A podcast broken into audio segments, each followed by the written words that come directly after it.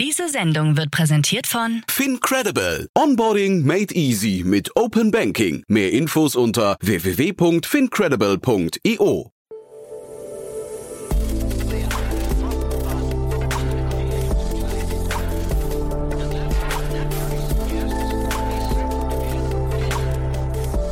Startup Insider Daily. Interview. Herzlich willkommen zurück zu Startup Insider Daily. Mein Name ist Jan Thomas und wie vorhin angekündigt, Philipp Triebel ist bei uns zu Gast, der Co-Gründer von SellerX. Und ihr wisst ja, SellerX ist ein Unternehmen, das so richtig Rückenwind hat gerade. Wir reden über den Trasio-Markt oder die Trasio-Klone, die Amazon-Aggregatoren. Also ihr wisst, es geht darum, bekannte Marken oder Produkthersteller auf Amazon aufzukaufen und sie in ein neues, ja, ich weiß nicht, synergetisches Konzept zu integrieren, wo man versucht, noch viel mehr aus diesen Marken herauszuholen. Und warum das funktionieren kann und warum das so eine richtig gute Idee scheinbar ist, das erklärt uns Philipp jetzt wirklich sehr, sehr ausführlich. Ist ein ganz, ganz tolles Gespräch vor dem Hintergrund einer fünfhundert Millionen Dollar Runde. Also ihr seht schon, da ist richtig Druck auf dem Kessel. Bevor wir loslegen, noch kurz der Hinweis auf die weitere Folge. Nachher um sechzehn Uhr ist bei uns zu Gast Alexander Giesecke, der Co-Gründer und C E O von Simple Club. Und die Eltern unter euch oder zumindest die mit schulpflichtigen Kindern werden gerade die Ohren spitzen, weil der Name wahrscheinlich schon so eine Art Household-Begriff geworden ist. Simple Club hat es geschafft, über YouTube eine riesen Reichweite aufzubauen und daraus jetzt ein Unternehmen zu formieren, was um die hundert Mitarbeiter schon hat und gerade eine erweiterte Finanzierungsrunde abgeschlossen hat mit wirklich bemerkenswerten Business Angels. Und die sollen dem Unternehmen erklären und dabei helfen, ein Unicorn zu werden. Unter anderem dabei ist Daniel Kraus, der Mitgründer von Flixbus, dann Christian Hülsewig von Schüttflix, Matti Niebelschütz, einer der beiden CoachUp-Gründer, und das gesamte Gründerteam von Sender. Also ihr seht schon, alle Zeichen deuten hier auch Richtung Unicorn. Aber wie gesagt, das Unternehmen ist auch noch viel, viel früher am Markt. Trotzdem ein super cooles Gespräch, das ihr nicht verpassen solltet. Das kommt dann, wie gesagt, um sechzehn Uhr. So, damit genug der Vorrede. Jetzt kommen noch kurz die Verbraucherhinweise und dann kommt Philipp Triebel, der Co-Gründer von SellerX. Werbung. Hi, hier ist Nina, Content Managerin bei Startup Insider. Suchst du deine nächste große berufliche Herausforderung? Dann melde dich bei uns. Wir suchen aktiv nach neuen Teammitgliedern, die Startup Insider zum führenden Informationsmedium der deutschsprachigen Startup-Szene machen wollen. Aktuell suchen wir Sales Manager, Customer Success Manager, Finanzmanager sowie Werkstudenten in den Bereichen Sales, Product und Content. Aber auch wenn keine passende Stelle dabei ist, melde dich trotzdem bei uns. Wir suchen immer nach leidenschaftlichen Menschen, die mit Startup Insider Großes bewegen wollen. Also, um mehr zu erfahren und dich zu bewerben, geh jetzt ganz einfach auf startup insider punkt d e slash insider. Startup Insider Daily Interview. Ich freue mich sehr, Philipp Triebel ist hier, der Co-Gründer von SellerX. Hallo Philipp. Hallo Jan, freut mich. Ich freue mich auch sehr und erstmal Glückwunsch zu eurem letzten Jahr, würde ich sagen. Das war ja schon irgendwie sehr bemerkenswert, ne? Danke, ja, war ein spannendes Jahr. Letztes Jahr. Äh, habe ich, hab ich den Eindruck und wahrscheinlich auch nicht ganz, äh, ganz äh, sag mal, äh, einfach, nehme ich mal an, weil wahrscheinlich ist das schon sehr fordernd. Wir sprechen nämlich heute über eine riesengroße Finanzierungsrunde und über eine krasse Akquisition. Aber vielleicht bevor wir darüber sprechen, führ uns nochmal kurz SellerX. Ähm, man spricht ja immer von diesen Trasio-Klonen. Äh, fühlt man sich da irgendwie als Unternehmen, die in diesem Segment unterwegs sind, irgendwie angegriffen? Ist das irgendwie, ist man da genervt, weil man eigentlich viel mehr, was nicht, da, da viel mehr ähm, unique ist und eigene äh, Ansätze hat? Oder ist das schon der, der Gattungsbegriff? Nee, überhaupt nicht. Ich meine, Advasio ist wirklich da der, der Marktführer, ähm, der größte Player im Markt, ähm, die schon seit äh, knapp vier Jahren unterwegs sind und haben da eine, haben da unheimlich viel Erfolg gehabt und haben da eine, die Marktführerposition äh, inne und, und somit äh, haben wir da keine Probleme. Klar gibt's äh, Unterschiede und man differenziert sich äh, von, den, äh, von dem Hauptplayer in verschiedenen Bereichen, aber äh, da fühle ich mich jetzt nicht irgendwie beleidigt, als Advasio-Klon gesehen mhm. zu werden. Und der Markt ist aber wahrscheinlich riesig, ne? Vielleicht kannst du es mal ein bisschen durchführen durch euer Modell und den, den Ansatz und vielleicht dann auch die Differenzierungsmerkmale, aber vielleicht fangen wir mal mit dem Modell an. Wir reden über das Amazon F B A-Business primär. Es beginnt aber jetzt, glaube ich, auch noch in anderen Bereichen, ne? So Shopify-Modelle habe ich auch schon gesehen. Vielleicht kannst du uns da mal kurz durchführen. Ja, klar, gerne. Also im Grunde genommen ist es ein E-Commerce Roll-up, ähm, wo die meisten Player im, im, im Anfangsstadium ähm, sehr fokussiert sind auf, auf Amazon-Händler, die wirklich primär auf Amazon-Marktplätzen äh, verkaufen. Primär F B A, das ist Fulfillment bei, bei Amazon, wo Amazon äh, die Fulfillment macht. Also sobald die Produkte in Amazons Fulfillment Centers ankommen, ne, handelt quasi Amazon den Rest. Äh, Picking, Packing, das Shipping an die, die Kunden, äh, Returns, Customer Service, alles äh, macht Amazon. Ne? Man kann natürlich aber auch F B M machen, das ist, äh, womit man dann der Merchant äh, selbst das Fulfillment macht und, und die Produkte selbst an die Kunden liefert. Ähm, aber im Endeffekt geht es darum, Amazon-Händler äh, zu kaufen oder auch andere E-Commerce-Players, ähm, dann dort natürlich durch äh, Synergie, Synergien zu heben, die weiter äh, den Wachstum anzukurbeln, ähm, Strukturen, Infrastruktur aufzubauen, um äh, wirklich die, das, ja, das Wachstum einfach zu, äh, zu beschleunigen. Äh. Ähm, das geht, da gibt es einmal Operational Efficiencies, da kann man in andere äh, geografisch expandieren, dann die Businesses auf andere Marktplätze, auf andere Kanäle, neue Produkte launchen. Also es gibt sehr, sehr viel, was man da machen kann. Und wenn man die gesamte Struktur hat und dann auch ein Volumen hat, dann kann man einfach äh, ja, äh, die Businesses äh, weiter wachsen lassen, und natürlich auch auf der Kostenseite hat man unheimlich viele Synergien, die man heben kann. Ne? In, und, und das ist sozusagen die Möglichkeit, ähm, eigentlich ein Portfolio von Consumer Brands zu kaufen. Und äh, anstatt die Brands selbst von neuem aufzubauen, was extrem schwierig ist und extrem teuer ist, weil es wirklich sehr schwierig ist, die Unit Economics, ähm, also die Customer Acquisition Costs und den Lifetime Value, da das irgendwie hinzubekommen, weil es einfach sehr, sehr teuer ist, Kunden zu akquirieren. Ne?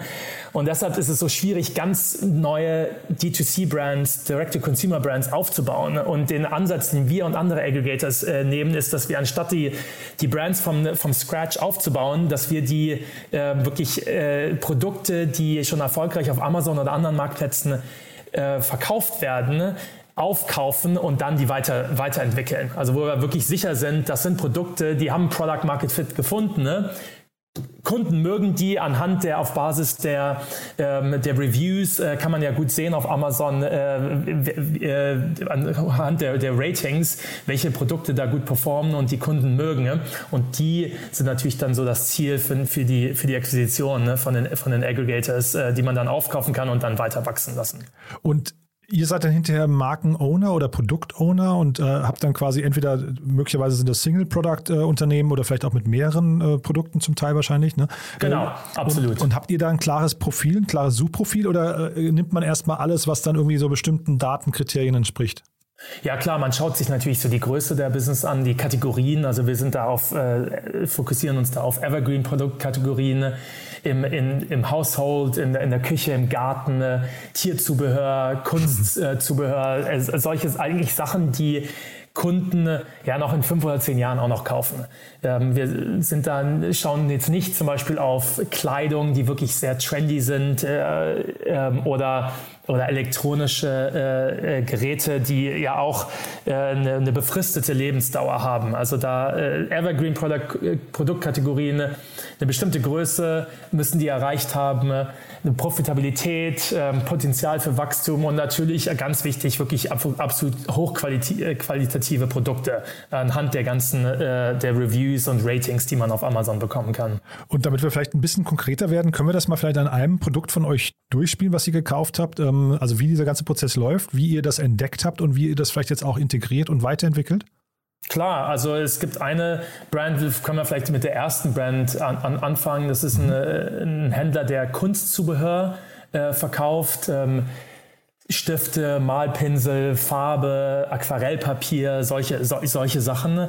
Ähm, den haben wir ähm, gefunden, ähm, also die, haben wir direkt angesprochen, den, den, den, den Händler haben wir, haben, wir, haben wir gefunden, direkt Outreach gemacht, ähm, sind da ins Gespräch gekommen mit dem, mit dem Besitzer, der interessiert war am, am Verkauf, und ähm, haben dann...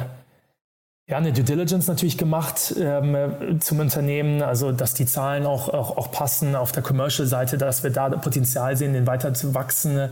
Ähm, die Produkte uns natürlich im, im Detail angeschaut und haben dann äh, den, den Händler akquiriert. Äh, typischerweise oder immer haben wir eigentlich hundert Prozent der, der, des Businesses kaufen wir. Mhm. Ähm, Gibt es normalerweise auch noch einen Earnout für den Verkäufer, der dann an, die, äh, an den Wachstum in den nächsten zwölf oder vierundzwanzig Monaten nach dem Verkauf äh, gebunden ist, dass er da auch noch an, den, an den, der Performance ein bisschen partizipiert, an der Upside partizipiert. Und dann äh, nach einer Übergangsphase, die ist typischerweise drei Monate, ähm, wo wir den, den Seller in unser Portfolio integrieren und auch das ganze Wissen aufsaugen, was der, was der, was der Verkäufer hat, was jetzt die ganzen äh, Lieferer, Zulieferer äh, an, anbelangt, äh, die ganze Dynamik in dem, äh, in diesem, in der Nische, in der Produktnische, äh, die Produkte besser zu verstehen. Also das, da ist schon sehr viel Wissen natürlich, die, was der Verkäufer da über die Jahre ähm, angehäuft hat. Ähm, das müssen wir natürlich äh, sozusagen übertragen. Und dann äh, nach einer Übergangsphase übernehmen wir die kompletten Operations. Also wir haben intern äh, ein Brand-Management-Team aufgebaut, wo wir einen Brand-Manager haben, der dann wirklich verantwortlich ist für die äh, ja, für die, für die, für die gesamte Brand, äh, auch die Financial Performance von der Brand, ähm, und dann mit, mit Marketing-Experten, Supply Chain-Experten, Inventory Management, Logistik, Content, also Fotografen, Video, Videografen, Copywriters zusammenarbeitet, um die, die Brands weiter aufzubauen, auf, auszubauen, in andere Markt, äh, in, in andere Ge- Regionen zu expandieren, auf anderen Kanäle, Kanälen die, die Produkte zu platzieren, vielleicht noch weitere, weitere Produkte zu launchen. Das können jetzt irgendwie Varianten sein, vielleicht andere Farben und andere Größen, aber auch ganz andere Produkte in diesem, äh, in, unter dieser Brand. Also da, da geht es dann darum, wirklich äh, den Wachstum voranzutreiben. Finde ich hochspannend, finde ich extrem komplex, muss ich sagen. Ja, und ich frage mich jetzt gerade, wo da eure Limitierung, wo sind denn da die Grenzen? Also ähm, vielleicht fangen wir nochmal von vorne an. Also der, der Händler, mit dem ihr sprecht bei Amazon, der, du sagst jetzt, er muss bereit sein zum Verkauf. Ähm, das muss erstmal ein Produkt sein, was er selbst entwickelt hat, oder kann er dann auch, es gibt ja so ganz viele, die auf Alibaba irgendwas einkaufen äh, und dann einfach durchschleusen. Ne? Das, das ist wahrscheinlich nicht in eurem Interesse. Nee, das nicht. Also muss schon... Also was das Produkt differenziert, sind auch in, in erster Linie auch die, die, die Reviews, die man auf Amazon bekommt. Also oft ist es so, es ist ja jede Produktkategorie oder jede Nische auf Amazon, ist, es gibt unheimlich viele Anbieter von relativ ähnlichen, manchmal auch, ja, fast identischen Produkten. Also da ist, sind natürlich, was dann aber differenziert ist, die, die Anzahl der Reviews, ähm, die man, die ein Produkt bekommen hat, weil das ist auch... Äh, Ähm, beeinflusst dann auch, wo dann dieses Produkt ähm, auf die, auf der, im Search Engine ho- aufkommt. Also ob das Werte höher, höher rankt, auf der ersten Seite rankt oder auf der zweiten oder dritten oder vierten Seite, mhm. wenn du irgendwie ein Produkt eingibst in, in, in, in die, in die Search Bar. Ähm, das ist äh, auf der einen Seite natürlich auch so die Defensibilität äh, von den Produkten, ist dieser, dieser Re- sogenannte Review-Mode, also wie viele Reviews man bekommt. Aber auf jeden Fall sind, äh, ist natürlich in unserem Interesse, Produkte äh, zu erwerben oder Portfolios von Produkten oder Brands zu kaufen, die wirklich da schon viel, äh, die jetzt nicht einfach mal einen Supplier in China gefunden haben und dann das äh, Produkt auf, auf Amazon verkaufen, sondern da Iterationen gemacht haben, die Produkte verbessert haben auf Basis von Feedback von den Kunden und auch idealerweise, es hängt ein bisschen von der Kategorie ab, natürlich auch äh, irgendwas wirklich äh, Einzigartiges hat, also sich unterscheidet von anderen Produkten, mhm. äh, in, in, in, in, in, in einer bestimmten Nische. Das kann auch so, in, so, so weit gehen, dass man bestimmte Patente dann auf äh, irgendwelche Produkteigenschaften hat oder eine Technologie hat, entdeckt äh, hat. Äh, das ist natürlich jetzt im, im Kunstzubehör, hast du jetzt nicht irgendwelche Patente, ähm, aber es muss schon irgendwie ein bisschen was Einzigartiges da sein, ähm, aber hängt wirklich sehr von der Kategorie ab. Ähm, manche sind da wirklich ein bisschen mehr so commoditized, äh, manche, in manchen Kategorien kann es sich da deutlich einfacher unterscheiden.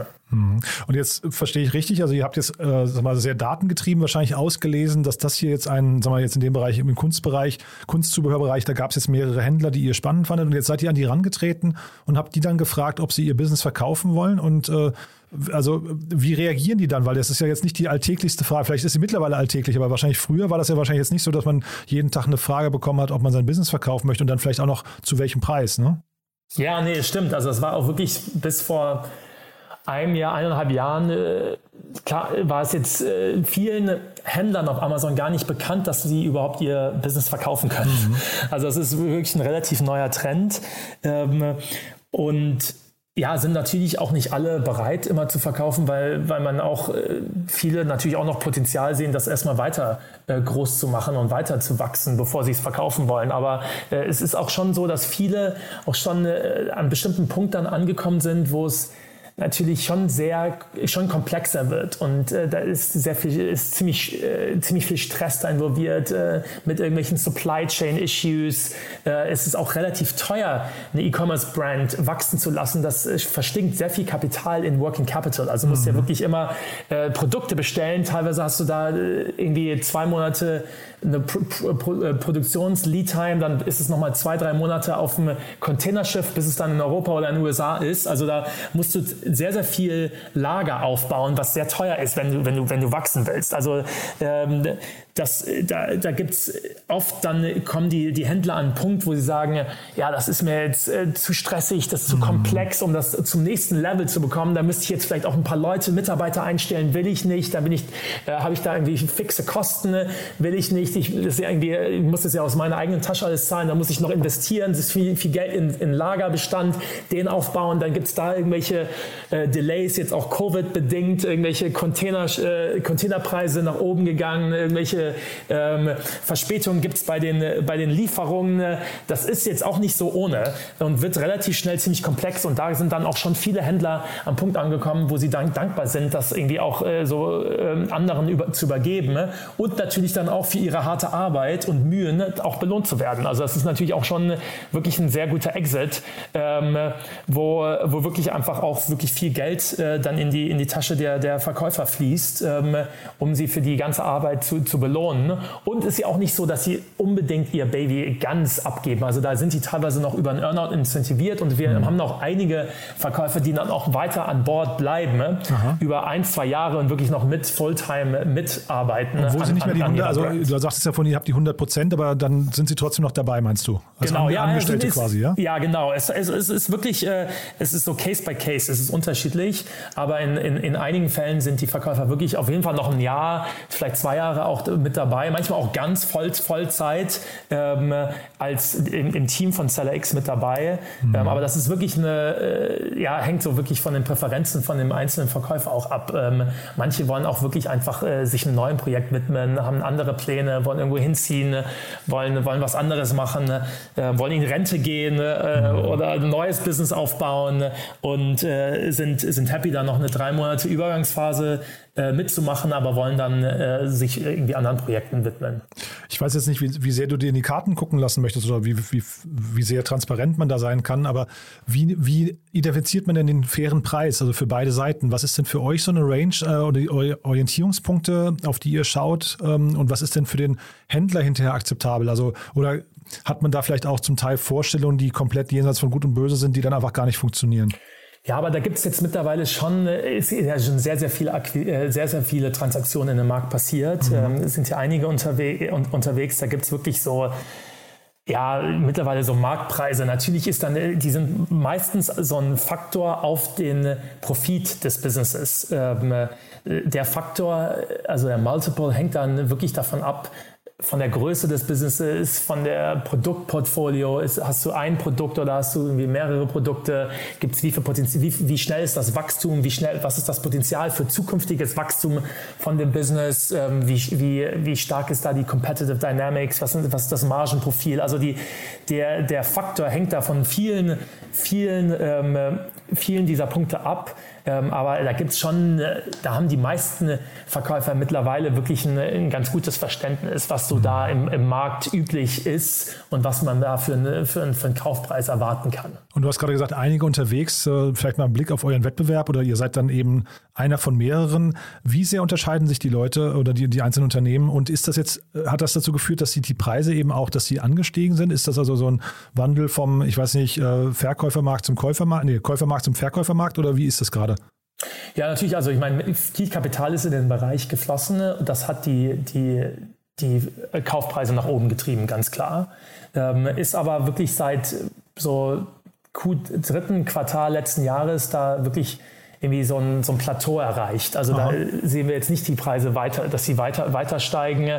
Ähm, aber ähm, ja, gibt's gibt's einige äh, Player in dem Bereich, äh, dann differenziert man sich, gibt's verschiedene Möglichkeiten, wie man sich da differenziert, wie den Weg, den wir gegangen sind, hängt auch ein bisschen mit der Akquisition zusammen, die wir getätigt haben äh, im Dezember äh, letzten Jahres, wo wir einen der größten Amazon-Händler in ganz Europa äh, oder eigentlich weltweit gekauft haben mit über hundert Millionen Euro an Umsatz, äh, die wirklich eine unglaubliche operationelle Infrastruktur aufgebaut haben.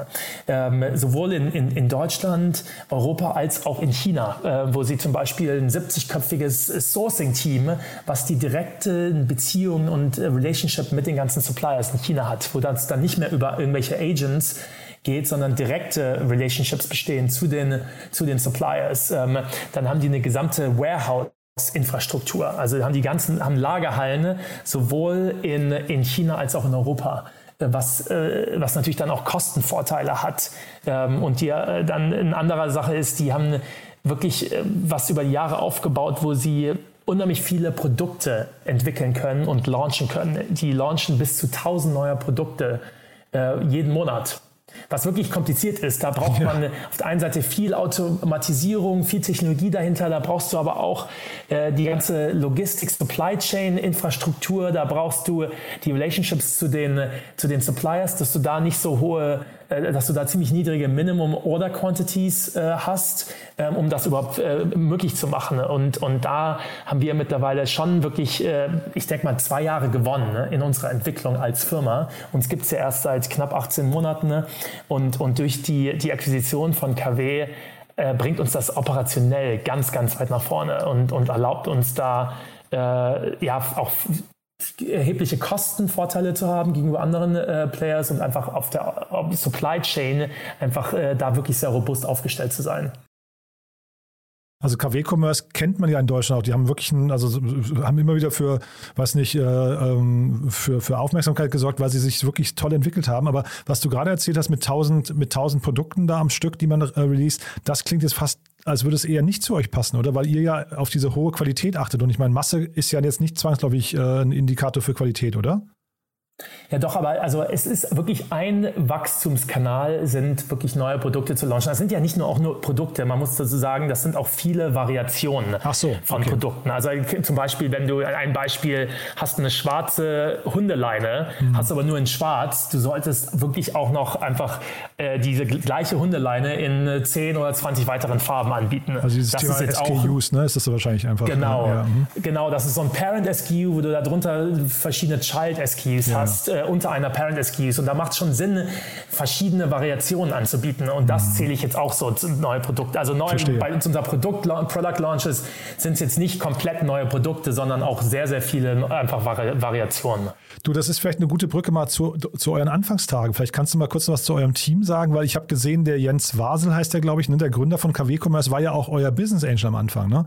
Und, ähm, ja, genau. Also Jens Wasel und auch Max Kronberg, das sind die beiden äh, Gründer von K W Commerce. Die haben das zweitausendzwölf gegründet, und äh, über einen Investor haben wir da direkt die Introduction zu denen bekommen. Ganz am Anfang. In, äh, wir haben im, im Herbst zwanzig zwanzig angefangen, und da haben wir auch äh, Max und Jens kennengelernt von K W und, äh, und die auch als Angel-Investoren mit in unserer ersten Seed-Runde im September zwanzig zwanzig sind die mit als Angel-Investoren mit reingekommen, und seitdem haben wir da wirklich, wirklich äh, ja, eine super Relationship mit denen aufgebaut und, und die besser kennengelernt, haben uns da auch enorm geholfen in der Anfangsphase. Weiß ich noch, als wir die ersten äh, Akquisitionen getätigt haben, haben die uns wirklich auch mit der Due Diligence geholfen, uns und da viel Ratschläge gegeben, ähm, Feedback gegeben und uns da wirklich enorm geholfen. Aber über die ja, letzten zwölf, achtzehn Monate ist da wirklich eine enge Working Relationship entstanden, auch eine Freundschaft entstanden, wo wir uns gegenseitig besser kennengelernt haben und dann einfach äh, letzten Sommer ja, gesehen haben, da, das macht Sinn, auch von der strategischen Seite auch da, da zusammenzugehen und gemein, äh, gemeinsame Wege zu gehen, um, um da wirklich einen richtig großen Global Player aufzubauen, ne? Und ähm, so ist das entstanden. Also äh, das war wichtig, dass wir auch uns gegenseitig schon seit längerem kannten, ne? Ähm, und da das so ein gewisses Vertrauen äh, ist, ist, war, war schon da. Ähm, und da haben wir natürlich viele Gespräche gehabt und haben dann äh, in, im Endeffekt entschlossen, dass das wirklich äh, ja, unheimlich viel Sinn macht, äh, aus strategischer Sicht da uns zusammenzuschließen und gemeinsam äh, ein cooles Business aufzubauen. Ja, aber jetzt sagst du zusammenschließen, weil ich habe in der Pressemeldung gesehen, Übernahme, und ich habe mich jetzt gefragt, bei dem, was du gerade beschreibst, deswegen auch dieser, dieser Hinweis auf die, äh, auf die Anfangstage, weil ich finde das ja ganz interessant, jetzt kommt ihr da so an mit so einem Blinker links, ne, und überholt die und übernehmt die, und das finde ich, ähm, also wie fühlt sich das für so ein K W Commerce an?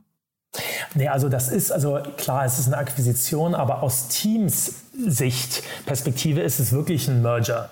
Also okay. Es ist wirklich ein Zusammenschluss. Ähm, Max und Jens, die Gründer von K W Commerce, sind ja auch Teil des, des Senior Leaderships. Zusammen mhm. mit meinem Mitgründer Malte und mir sind wir da zu viert als Senior Leadership äh, von der, von der Combined Entity jetzt unterwegs. Und da hat jeder wirklich auch seinen eigenen Aufgabenbereich, seinen eigenen, äh, die Departments, die, für, der, für die er äh, verantwortlich ist. Also, äh, und, und auch von den Teams ist es wirklich eine, ein Zusammenschluss, wo wir da... Äh, ja, wie ein Merger eigentlich ähm, mhm. zu, zu, zu sehen und da jetzt gemeinsam äh, zusammen Vollgas geben. Und das war das, was du auch vorhin meintest mit, ihr habt jetzt zwei Jahre gewonnen quasi.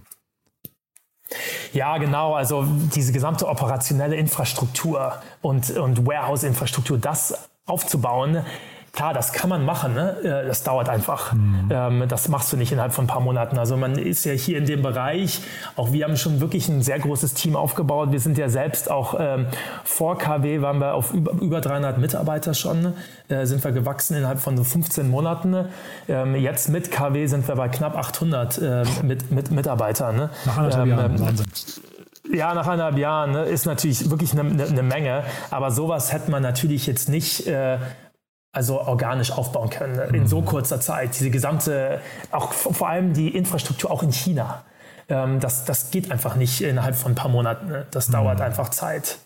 Und wir haben ja jetzt gerade über den Wettbewerb gesprochen. Vielleicht nochmal dazu die Frage, wenn jetzt mehrere, also jetzt, ihr arbeitet ja wahrscheinlich alle mit ähnlichen Datenbasissen, ne? Also ihr habt ihr, ihr guckt alle auf die Reviews und ihr guckt wahrscheinlich irgendwie auf die, äh, ich weiß nicht, Rankings und so weiter. Äh, wenn ihr jetzt ähnliche Unternehmen identifiziert zur Übernahme, also ihr und die ähm, Mitbewerber von euch, wofür entscheidet sich denn hinterher jemand, der verkaufen möchte? Was sind denn die Kriterien, auf die so jemand achtet? Ist es hinterher nur der Preis oder ist es die Earnout-Phase oder ist es auch, ich weiß nicht, das Gefühl, sein, sein, sein, seine Marke, was man, sein Lebenswerk an die richtigen Hände zu übergeben, oder worauf achtet er? Ja, alle, alle drei. Alle also drei. Du hast okay. da wirklich die wesentlichen, wesentlichen äh, Bestandteile erwähnt. Also klar, Preis ist wichtig, ganz klar. Ähm, aber es ist wirklich auch... Äh, Ja, du musst irgendwie, willst dein Baby auch an die, die richtigen Käufer über, übergeben, dass die Brand weiter gut aufgehoben ist. Es ist ja auch im Interesse der Verkäufer, die da wirklich so viel Energie, Arbeit, Mühen reingesteckt haben in so ein Business, das überhaupt dahin zu bekommen. Das ist ja wirklich auch nicht leicht. Also es, ich habe auch wirklich enormen Respekt vor den ganzen Händlern, die wirklich das, so ein Business aufbauen und da mal eins, zwei, drei, vielleicht vier, fünf Millionen Umsatz generieren. Das ist wirklich äh, nicht zu unterschätzen. Das ist wirklich verdammt schwierig. Das, ist, das schafft wirklich nicht jeder. Ähm, und dann ist es auch in deren Interesse. Wir wollen ja natürlich haben, dass auch die Brand da gut aufgehoben ist ähm, und auch weiter äh, gut performt und sich weiterentwickelt. Das ist natürlich in deren Interesse. Sind aber auch natürlich über eine Earnout-Struktur daran interessiert, dass das an einen Käufer geht, deren Business, der wirklich äh, optimal aufgestellt ist, ähm, die Brand weiter aufzu- auszubauen und zu, äh, zu entwickeln und weiter zu wachsen. Also deshalb Da kommt dann natürlich so eine Reputation im Markt, ein Track Record, den man sich aufbaut, ist da auch sehr wichtig, um, um, um, um dann natürlich auch so der Buyer of Choice zu werden. Für, für einen Verkäufer, falls, falls, falls er oder sie mehrere Optionen hat, ähm, an, an verschiedene äh, mögliche Käufer zu verkaufen. Und wenn wir jetzt vielleicht nochmal zurückgehen zu eurem Kunstzubehörhändler, den ihr da akquiriert habt.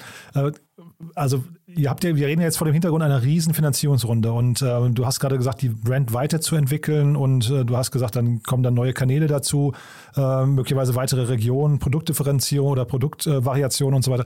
Ähm, kannst du mal beschreiben, wie ihr mit so einem Produkt jetzt umgeht? Geht. Also wie, wie groß ist euer Hebel und euer Einfluss auf dieses einzelne Produkt? Ähm, kann man sagen, ihr verdoppelt den, den bisherigen Umsatz oder ihr verzickfacht den? Oder wo, in welcher Range spielt sich sowas ab? Ja, absolut. Also unser Ziel ist es wirklich generell, die, ähm, die Umsätze mindestens zu verdoppeln innerhalb von zwei, drei Jahren mhm. vom, vom, vom, vom Business. Hängt natürlich immer wirklich von der konkreten Situation ab, auch wie groß ein Business ist. Ähm, ein Business, was, äh, was zwei, drei Millionen Umsatz macht, ist, kannst du leichter verdoppeln als ein Business, was fünfzig oder hundert Millionen mhm. Umsatz, äh, Umsatz macht. Also insofern hängt das ein bisschen davon ab, aber Wachstum ist wirklich unglaublich wichtig. Ähm, Also, und da haben wir wirklich verschiedene Hebel, haben da auch diese, das Operational, das Know-how, die Expertise, das Team, die Infrastruktur, um da wirklich die ganzen äh, Hebeln, an den ganzen Hebeln sozusagen zu drücken, ähm, um, um da das Wachstum anzukurbeln. Und da haben wir wirklich sehr, sehr viele Erfolge gesehen, schon in, in den ersten äh, Monaten. Ein paar brauchen ein bisschen länger, zum Beispiel in andere Regionen. äh, zu exportieren, das kannst du jetzt nicht aufgrund der langen Lead Times in der Produktion und in der Lieferung, kannst jetzt nicht von heute auf morgen in eine andere, Pro- in eine andere Region gehen. Also das geht jetzt nicht alles von heute auf morgen. Da kannst du viele ähm, operationell auf Amazon verbessern, ob das irgendwie Marketingstrukturen sind oder den Content, die Conversion mit dem Pricing viel machen. Aber was äh, in andere Regionen zu expandieren oder auch neue Produktvarianten zu launchen, das dauert immer ein bisschen Zeit, aber ist natürlich auch ein massiver Hebel, um, um den Wachstum weiter voranzutreiben. Ja, ich finde es interessant, was du gerade sagst, dass man kleine Marken logischerweise äh, schneller verdoppeln kann, aber zeitgleich ihr deswegen vielleicht die größeren Marken oder die fünfzig bis hundert Millionen äh, Umsatzmarken eben außen vor lasst. Weil wenn man so Pareto-mäßig da drauf gucken würde, würde man f- fast vermuten, es wäre andersrum. Man würde sich eher vielleicht mit der geballten Power, die ihr habt, auf wenige große, große Marken konzentrieren und hätte dadurch vielleicht noch einen viel größeren Hebel, oder? Ja, es stimmt, aber es gibt auch deutlich weniger größere ah, okay. äh, Marken. Also äh, äh, es gibt auf Amazon mehrere Millionen an Händler. Die, die mit Abstand größte Teil macht aber unter eine Million Umsatz. Ach so, okay. Ähm, je größer die Händler werden, desto weniger gibt es. Mhm. Also da gibt es... Äh, ja, wirklich eine begrenzte Anzahl an, an, an Händlern. Auf Amazon, klar, gibt es natürlich auch viele andere E-Commerce-Businesses, die auch in, in Frage kommen als, als, als, als mögliche Targets. Aber fünfzig Millionen plus Händler gibt es wirklich nicht viele. Hm. Und diese Kanäle, die ihr dann, also Region ist klar, das, da, da schaut man einfach, wo ist jemand nicht vorhanden und wo ist vielleicht Zahlungsbereitschaft und, und äh, Kundenfit. Aber äh, wie ist das denn mit den, mit den weiteren Kanälen? Also es wäre jetzt zum Beispiel raus aus äh, Amazon, vielleicht rein in Shopify, rein in den stationären Handel oder was sind so... Oder kriegt dann auch jeder von genau. euch so einen, so einen eigenen Webshop noch? Oder wie ist es? Wie kann man ja, sich das vorstellen? Ja, genau, genau. Also äh, einmal gibt es noch andere Marktplätze außerhalb von, von Amazon, gerade in Europa. Ähm, gibt es ja Kaufland, Otto in, in Deutschland, Cdiscount mm. in Frankreich, Bol Punkt com in, in, in Holland, Allegro in Polen, mm. dann gibt es Walmart in den U S A, dann gibt es natürlich eBay, also gibt es verschiedene, da gibt es bestimmt zwölf bis fünfzehn Marktplätze weltweit, die äh, relevant sind, die wahrscheinlich so siebzig, achtzig Prozent aller Kunden weltweit abdecken. Da will man natürlich auf allen sein. Da ist Amazon natürlich eine, einer der führenden Marktplätze, aber da gibt es noch andere. Das ist ein, ein weiterer Kanal. Und die anderen hast du erwähnt. Da gibt es äh, direkt D zwei C, also Shopify, mhm. ähm, wo du wirklich deine eigenen Webshops hast. Und dann gibt es auch äh, im Endeffekt auch B zwei B, also dass du wirklich direkt in, die, in, die, in den Einzelhandel äh, kommst. Ähm, Ob es jetzt irgendwelche ähm, ja, Drogerieketten oder Baumärkte, je nach Produktkategorie. Ähm, aber das ist, oder ein Walmart in den U S A, also da gibt es natürlich viele Äh, mögliche äh, ja, kan- Kanäle auch direkt, direkt äh, über, über, über Brick and Mortar an den Kunden zu kommen. Das war aber für uns bislang noch nicht im Fokus. Hm. Und wenn wir jetzt mal über diese fünfhundert Millionen Dollar, das muss man sich wirklich nochmal äh, auf der Zunge zergehen lassen, Runde sprechen.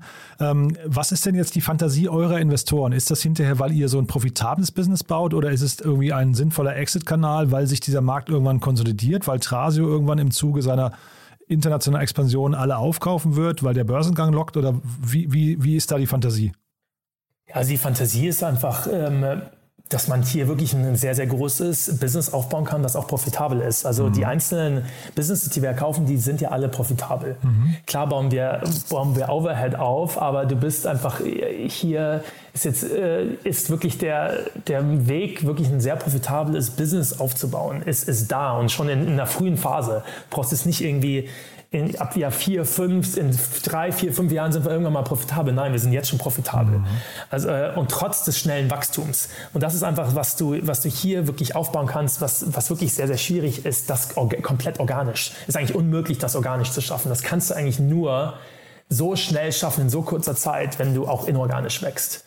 Ähm, und ja, da gibt es einfach... Äh, Klar, äh, ne, sehen Investoren und, und natürlich auch wir wirklich ein Riesenpotenzial da, wirklich in, in, in relativ kurzer Zeit wirklich ein, ein sehr, sehr großes, nachhaltiges, profitables äh, Business aufzubauen, was man natürlich dann auch äh, ja, an die Börse bringen kann. Hm. Der Jochen Krisch von Exciting Commerce hat mal gesagt, dieser ganze Trasio-Bereich, den findet ihr persönlich, also das ist eine persönliche Einschätzung, einfach relativ langweilig, weil der irgendwie so vorhersagbar ist. Ne? Aber zeitgleich, wenn ich dir jetzt so zuhöre und diese ganzen einzelnen äh, Stellschrauben mir angucke, wahrscheinlich muss, das, das ähm, besticht ja dann hinterher von Operational Excellence, die da wahrscheinlich gefragt ist. Ne? Also man muss wahrscheinlich sehr detailversessen sein und jeden dieser einzelnen Bereiche komplett, äh, weiß nicht, perfektionieren, oder? Ja, absolut, hundert Prozent. Also Operations, Operation Excellence, das A und O. Mhm. Ähm, in, in jedem Bereich, im Supply Chain, im, im Marketingbereich, im Brand Management Bereich, aber auch im, im Akquisitionsbereich. Ähm, da gibt's ja auch so Strukturen, die du aufbauen musst. Da musst du wirklich sehr diligent sein in dem, in dem Due Diligence Prozess. Ähm, da wirklich die ganzen Da dürfen die auch keine Fehler äh, passieren. Also das geht eigentlich wirklich durch die durch das Business hinweg, ist Operational Excellence wirklich äh, absolut key. Technologie auch, Technology auch, ganzen Automatisierung. Das ist, macht ja Amazon, ne? Mhm. Ist da so der Vorreiter an, an Automatisierung. Ne? Mhm. Ähm, da da gibt es bei uns auch unglaublich viel Potenzial in ganz verschiedenen Bereichen, ne? Da Sachen zu automatisieren. Und trotzdem ist es so, dass ihr auch irgendwie, also gibt es da auch Herausforderungen oder Dinge, die dich irgendwie, die, die dir Sorgen bereiten, schlaflose Nächte oder sowas? Oder ist das, weil das klingt so relativ straight, man, man malt das irgendwie einmal an einem riesengroßen Whiteboard alles auf, ne, und sagt, jetzt müssen wir hier irgendwie, du hast vorhin gesagt, hier kommt eine Fotoabteilung, da kommt ein Branding, Brand, Brandmanagement-Team und so weiter. Das kann man sich ja irgendwie alles relativ gut schon überlegen, so auf der, auf der großen Skala. Ähm, wo entstehen die Herausforderungen? Ja, ich meine, schnelles Wachstum ist immer eine Herausforderung. Also auch schnell ein Team aufzubauen, Strukturen zu schaffen, das auch da effizient zu gestalten, Leute, die richtigen Leute zu, zu finden in den verschiedenen Bereichen. Also das ist, das ist nicht leicht. Also ich glaube, da haben wir natürlich, ist eine, eine Herausforderung für jedes Business. Aber klar, wenn man so schnell in so kurzer Zeit auch wächst und auch so schnell dann ein Team aufbauen muss, die dann die Businesses ähm, ja auch dann weiterführen werden. Die, mhm. Und wir, wir übernehmen ja die gesamten Operations von den Businesses. Wir sind ja nicht ein Private Equity Fonds, die, wo die die Businesses kaufen und das Management-Team von den ganzen Businesses äh, leitet weiter die ganzen Operations. Das ist ja hier nicht der Fall. Hier werden wir komplett, die werden komplett integriert und von uns gemanagt und weitergeführt. Also da, das, das ist so von, von, ja, von, vom Staffing her, vom Team-Aspekt natürlich wirklich ein Challenge, ähm, das in, in so kurzer Zeit natürlich aufzubauen und, und, mhm. und, und das wird auch so weitergehen. Ich hatte fast bei dem, bei dem Stichwort Herausforderung vermutet, dass du, oder schlaflose Nächte, dass du vielleicht sagst, die Abhängigkeiten, die bei euch entstehen, sind vielleicht äh, eine gewisse Herausforderung. Ne? Ja, also Amazon und dann hast du vorhin ja auch gesagt, Google Search ist für euch ein wichtiger Kanal. Das sind ja, sagen wir erstmal so externe Abhängigkeiten, die vielleicht hinterher euch auch in eine möglicherweise unkomfortable Situation bringen irgendwann mal, ne? Ja, ja, aber das bereitet mir jetzt keine schlaflosen äh, Nächte. Also, weil im Endeffekt, was wir tun, ist im Interesse von, von Amazon. Mhm. Also, wir sind, ähm, Amazon will happy Customers haben, ähm, will, und wird happy, hat, hat zufriedene Kunden, indem sie ähm, hochqualitativ hochwertige Produkte zu guten Preisen anbieten und eine gute Customer Experience.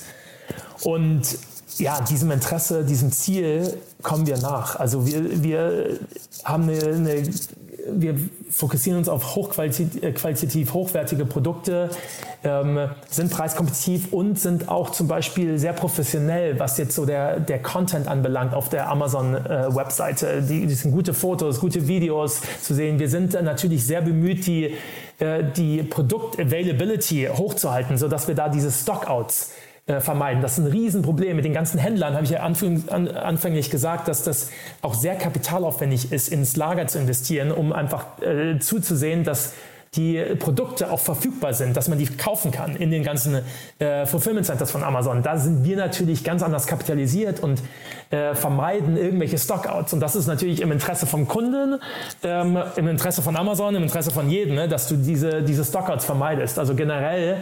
Und wenn du F B A machst, ist Amazon ja auch dafür, hat so die ganze Customer Experience in, in ihrer Hand, ähm, was so die ganze Logistik anbelangt. Also da sind wir generell im, im Interesse von Amazon. Und ein anderer Punkt kommt noch hinzu, dass wir natürlich auch Amazon-Händlern wirklich eine Möglichkeit geben, wirklich äh, ja, Geld zu verdienen, viel Geld zu verdienen und einen Exit zu machen. Und das ist teilweise ein life-changing Event für die, für die Verkäufer, was dann, dann natürlich so das beste Marketing ist, was Amazon machen könnte, um neue Händler auf ihre Plattform zu locken.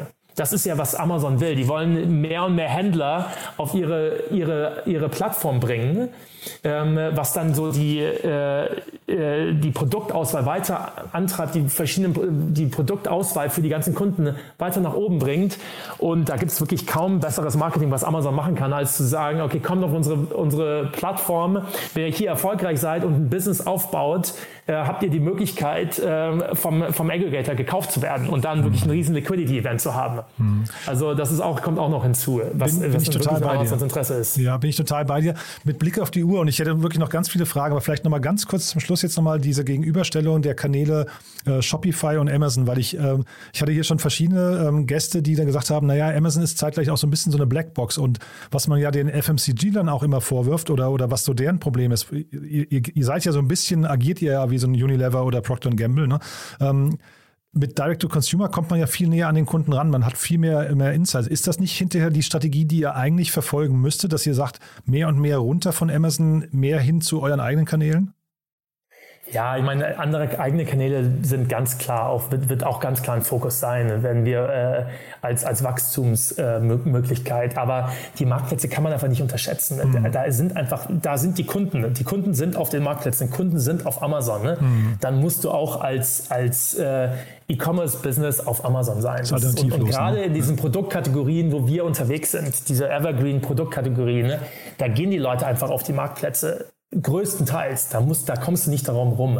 Klar wirst du weiter diversifizieren, andere Kanäle aufbauen, aber also wir gehen äh, davon aus, dass Amazon und auch andere Marktplätze da nach wie vor der dominante, ähm, den, den dominanten Anteil haben an unserem gesamten Umsatz. Hm. Und jetzt seid ihr ja schon achthundert Leute, wahrscheinlich sucht ihr gar keine Mitarbeiter mehr, ne? Doch, auf jeden Fall. Ja. Wir suchen Mita- immer gute Mitarbeiter, ja. immer, äh, in, in wirklich eigentlich fast allen Bereichen auch, ähm, sowohl in Operations, ähm, im Marketing, im Brandmanagement, auf der Investmentseite, im, im auch dann aber auch im, Finanz, äh, im Finanzteam, Finance-Team, auf der H R-Seite. Also da gibt es wirklich in, in jeden, in, in jeden äh, Bereichen äh, wirklich äh, ja, Positionen, die wir, die, die wir füllen wollen. Und an welchen Standorten? Oder Berlin oder wo? Ja, hauptsächlich Berlin. Wir haben noch viele in Deutschland. Wir sind ja zwanzig zwanzig äh, gegründet worden und es sind seitdem ja eigentlich mit der Pandemie aufgewachsen. Ne? Hm. Und ähm, insof- insofern sind wir auch relativ flexibel. Also wir haben auch in Deutschland einige, die die remote arbeiten, ne? Die gar nicht in Berlin sitzen. Das ist auch völlig okay für uns. Wir haben ansonsten auch noch Standorte in, in Europa, in, in Polen, in Spanien, in London und dann natürlich und dann auch noch in in, in U S A, in Miami und in China. Startup Insider Daily. One more thing. Präsentiert von O M R Reviews. Finde die richtige Software für dein Business. Philipp, also ganz, ganz großartig, muss ich sagen. Dann lass uns zum Schluss nochmal, du weißt ja, wir haben eine Kooperation mit O M R Reviews, wo wir immer unsere Gäste nochmal bitten, ein Lieblingstool vorzustellen, und da bin ich gespannt, was du mitgebracht hast. Ja, da würde ich mal was ganz natürlich Spezielles auch für, für Amazon-Kunden äh, vorschlagen, und das ist ein, ein, ein Produkt, das heißt KEPA, K E E P A. Da gibt es auch ein, ein Chrome-Plugin, ne? Und das ist eigentlich so ein Amazon Price Tracker. Also da kannst du wirklich auf jedem Produkt, was du auf Amazon suchst und kaufen willst, kannst du die, die Preishistorie sehen. Und das ist einfach unglaublich gut für die, für die Endkunden, und einfach zu sehen, ne? ähm, ja, wenn jetzt irgendwie willst ein, ein Produkt kaufen, das ist, hat einen bestimmten Preis, kannst du sehen, okay, ist der Preis, wie ist der, hat sich der Preis in der Historie verhalten? Ist der gerade irgendwie äh, besonders teuer? Soll ich das gerade jetzt vielleicht nicht kaufen? Da kann man auch irgendwelche Not- Notif- Notifications einstellen, wo du dann benachrichtigt wirst, wenn der Preis wieder nach unten geht, auf einen bestimmten Preis äh, runtergeht, und dann vielleicht der beste Zeitpunkt ist, das zu kaufen. Und das Beste ist auch, die Basisversion ist, ist, ist umsonst. Ist ja auch mega spannend für euch, ne, zu sehen, also wahrscheinlich jetzt, wenn man über eure Due Diligence nachdenkt oder über eure äh, Erstauswahl, zu gucken, wie haben sich Preise verändert im Laufe der Zeit, ne? Ja, absolut, absolut. Da ist zum Beispiel natürlich im, im, gerade im Anfangszeit von der äh, Corona-Pandemie, ähm, wenn man da jetzt äh, zweitausend, ja, so April bis, ja, bis zum Sommer auf jeden Fall äh, zwanzig zwanzig gesehen haben, da sind die Preise enorm angestiegen und in vielen mhm. Bereichen auch noch äh, im gesamten Jahr zwanzig zwanzig hoch geblieben. Muss man sich zum Beispiel das ganze Home-Fitness-Equipment äh, ja. äh, zu Hause anschauen. Ich meine, alles, äh, wenn du mal eine Hanteln oder sonst irgendwas kaufen wolltest, hast du wahrscheinlich in zwanzig zwanzig drei, vier, fünfmal so viel gezahlt wie, wie im Jahr zwanzig neunzehn. Und da kannst natürlich, da hat sich natürlich schon viele, viele, äh, die meisten Produkte wieder normalisiert, mhm. sind wieder auf ähnlichem Niveau wie, wie vor Corona. Aber da kannst du generell sehen äh, die die die Preishistorie. Und das ist natürlich auch für uns in unserem, gebe ich dir vielleicht voll, äh, absolut recht, im Due Diligence Prozess auch sehr wichtig zu sehen für uns. Das Segment One More Thing wurde präsentiert von O M R Reviews. Vergleiche Business-Software mit Hilfe von tausenden echten Nutzerbewertungen. Alle weiteren Informationen auf o m r punkt com slash reviews. Philipp, hat mir großen Spaß gemacht. Vielen Dank, dass du da warst. Wir haben jetzt ein bisschen ausführlicher gesprochen. Ich frage jetzt mal nicht, ob wir was vergessen haben, sondern würde einfach sagen, wir, wir vertagen das dann bis zum nächsten Mal, wenn es die nächsten großen Neuigkeiten gibt, ja? Perfekt, super. Hat mich gefreut, Jan. Werbung. Hi, ich bin Paul, Product Manager bei Startup Insider und hier, um dir kurz unser Podcast-Verzeichnis vorzustellen. Mit einer wachsenden Liste von bereits über zehntausend Episoden ist unser Podcast-Verzeichnis die größte Sammlung deutschsprachiger Podcasts rund um die Themen Unternehmertum, Technologie, Digital Marketing und mehr. Nutze jetzt die verschiedenen Filter, um Podcasts zum Beispiel nach ihrem Themenschwerpunkt, Gästen oder Erscheinungsdatum zu sortieren, damit du genau das findest, was dich interessiert. Also, wenn das was für dich ist, dann besuche jetzt ganz einfach unsere Plattform auf startup insider punkt de slash insider. Startup Insider Daily, Investments und Exits. Der tägliche Dialog mit Experten aus der V C-Szene. Das war Philipp Triebel, der Co-Gründer von SellerX. Und damit sind wir durch für heute Mittag. Aber nicht vergessen, nachher um sechzehn Uhr geht es hier weiter, wie angekündigt, mit Alexander Giesecke, dem Co-Gründer und C E O von Simple Club. Und dann sprechen wir über den Bildungsmarkt und wir sprechen über die wirklich abgefahrene Gründungsgeschichte, wie man über einen YouTube-Kanal kommt, ein richtig großes Bildungsunternehmen aufbaut. Das genau hat Alexander mit seinem Co-Gründer geschafft. Und ja, da haben sie gerade eine Finanzierungsrunde abgeschlossen über eins Komma fünfundzwanzig Millionen Euro. Das ist schon die zweite Runde. H V Capital ist schon seit der ersten Runde dabei. Und jetzt kam, wie gesagt, noch ein ganzer Schwung spannender Business Angels dazu. Und ja, jetzt ist das erklärte Ziel, ein Unicorn zu werden. Mal gucken. Also lasst euch überraschen. Nachher um sechzehn Uhr. Es lohnt sich auf jeden Fall reinzuschalten. Bis dahin, euch erstmal einen wunderschönen Tag und ja, hoffentlich bis nachher. Ciao, ciao.